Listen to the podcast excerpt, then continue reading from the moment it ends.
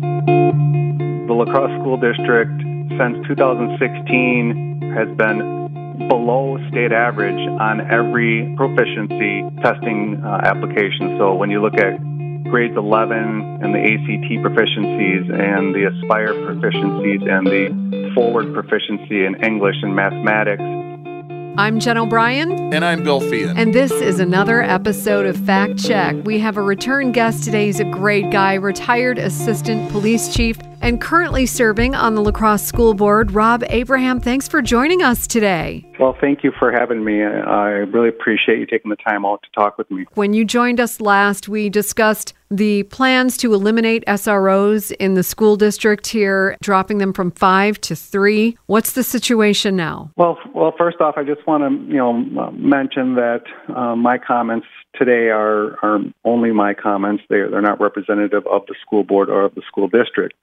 Um, with that, as an elected official, I'm more than happy to discuss what's going on in our schools, um, both as a parent and as an elected official. So, uh, as of right now, the, the school resource officers um, are down to three uh, from five. Um, so, they opened up this school year uh, with two less uh, school resource officers. And from what I'm hearing and also from what I'm seeing, um, regarding calls for service to the schools, uh, those three SROs have been extremely busy. Can you give us an example of the type of situation that they'd be called to intervene in?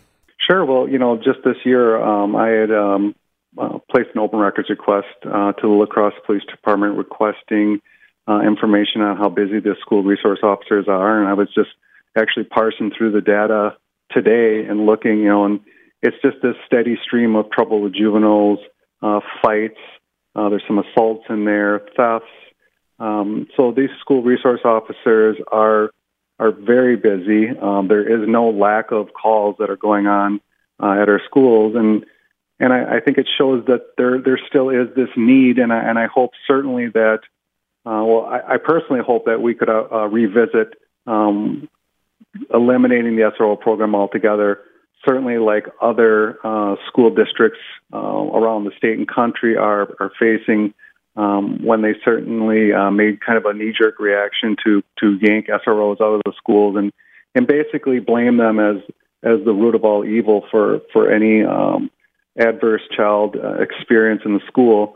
And, and certainly, um, you know, there is a need uh, for, for SROs, there is a need for social workers, there is a need, uh, you know, for the, for proper uh, discipline through the school, and, and but most importantly, you know, working with parents because uh, that's really where it all starts. Recently, you brought forward a resolution before the school board, and you couldn't get a second so that it could even be discussed.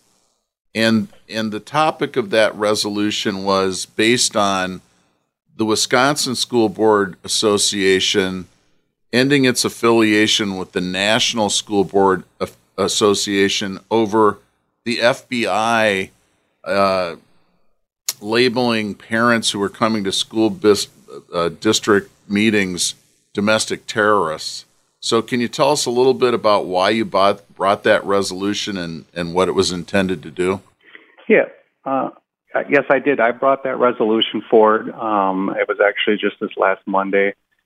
And, uh, you know, it, as part of the Wisconsin Association of School Boards, they voted on November 5th to withdraw their participation from the National Association. And one of the statements that Wisconsin um, Association stated was that the NSBA needless, needlessly caused controversy this fall, which negatively impacted relationships among school boards, parents, and community members. And because of, of that, and because of the fact that the Wisconsin Association of School Boards felt that the NSBA um, is not providing or promoting the advancement of public education, they said that they're going to take a step back. So, as a, a member of that, of the La Crosse School District is a member, La Crosse School Board is a member of, of the Wisconsin Association. I put forth a resolution supporting um, the Wisconsin Association's statement and action, and also um, I asked in my resolution that the La Crosse School District also not support the National School Board Association.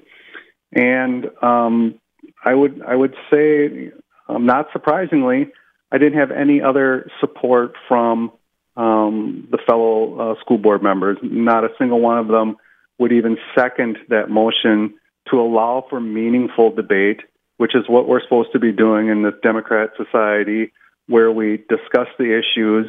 It certainly is an issue that 26 states all backed away from the National School Board Association. Many other local districts backed away from that. Uh, even the National School Board Association themselves backed away from their own statement and withdrew it.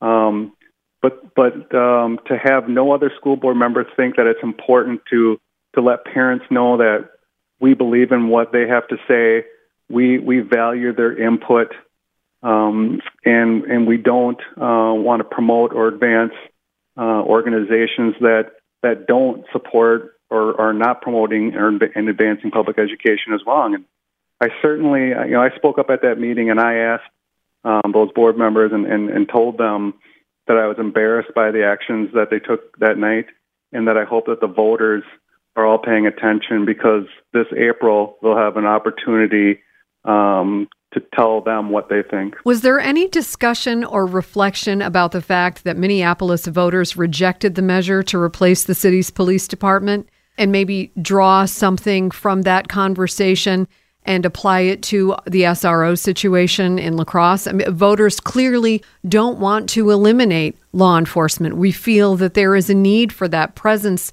not only in our cities but in school districts. Anyone have anything to say about that? Well, no, because it couldn't it couldn't be brought up. Uh, you know, once once the um, the, the agenda item uh, was motioned, I made a motion to to approve it, and no one would second it. So therefore, uh, there was no discussion that was allowed. But you bring up a great point. Um, I call it a knee jerk reaction, and actually, uh, the former chief of Madison called it a, a knee jerk reaction in a recent article about pulling their SROs.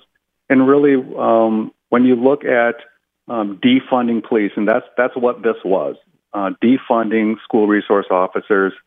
Um, and and now you look around the country and seeing what's happening with with the people in in the, in the cities that defunded law enforcement, defunded police, how crime skyrocketed, and now uh, you're seeing that cities, even cities like Portland, reinstituting um, their funding for law enforcement because they realize that the slogan of defunding police uh, without any real um, thought put behind it really isn't working out for anybody, except the criminal. Recently, we learned that students in Wisconsin are failing to achieve pro- a satisfactory progress in in their academic pursuits, and that news was reported here in La Crosse. It was reported by some outlets that the La Crosse school district tested above state averages. Other outlets reported that they had tested below state averages. What can you tell us about the academic progress of students in the La Crosse school district? Yeah, well, well I would refer uh, any citizen to look at uh, a website called Wise Dash. It's W I S E D A S H dot DPI dot WI dot gov. And that's where, uh, that's the Wisconsin Public Education Portal, and that's where they uh, collate test scores for every district uh, across the state. So it'll show you the state average, and if you want to look at uh, the La Crosse School District and how we fare amongst the state, uh, it'll show you that data. And, and the data is clear. The La Crosse School District, since 2016, uh, this 2016-2017 school year, has been below state average on every proficiency testing uh, application. So when you look at grades 11 and the ACT proficiencies and the Aspire proficiencies and the forward proficiency in English and mathematics, every single one of those categories since 2016, we have been below state average.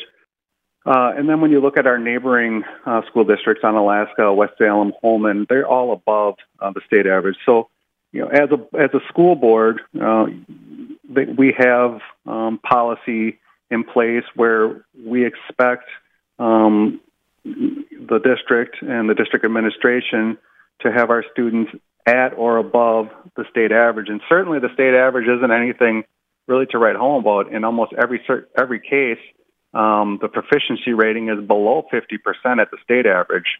Um, so, and in some cases, you know, in the 30% range. So, uh, the bar really isn't that high. I, know that there's a lot of challenges within the La Crosse school district um, with with uh, poverty levels and things of that nature.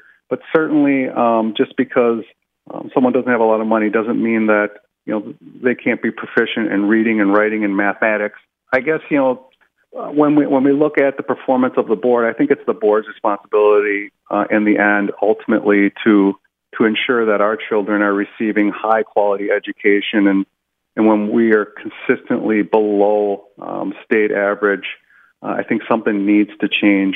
Well, we certainly can see that there's a need for change, and it seems whether it's local, state, or federal government, uh, people are not happy with how things are going right now.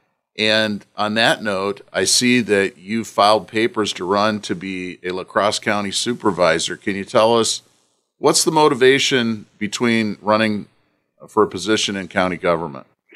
Yes, you, you are correct. I decided to to run for county board. I never um, envisioned myself 10 years ago um, taking on these challenges, but quite frankly, the frustration with um, the local units of government has, has really kind of almost forced me to take a different look and want to get out there and serve. You know, I served um, the La Crosse community for for 31 years, and I I still have this desire to to serve the community, to help them, um, to be that person that they can turn to, um, and and quite frankly, um, I, I find that enjoyable, and, and I would like to to continue on doing that.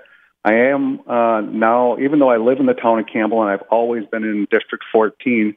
Um, through the new um, mapping uh, of districts, I got pulled uh, along with uh, several other houses along the water and moved up into the town of Onalaska, Bryce Prairie, uh, District 21. So I'm going to be making a lot of new friends up in 21. Uh, I'm going to uh, let them know that I'm here. I'm here for them, and I, I would certainly hope um, that I could win their support in a vote. Sounds great. Well, we wish you the best of luck. Thanks for making time for us today and catching us up on what's been going on. Thank you very much. I appreciate it. Former Assistant Police Chief Rob Abraham, now on the La Crosse School Board and running for County Supervisor. I wonder who had something to do with that. I'm Jen O'Brien. And I'm Bill Feehan. And this was another episode of Fact Check. You can join the conversation on our Facebook group, Fact Check Wisdom with Bill Feehan, and subscribe to our podcast everywhere you listen to podcasts.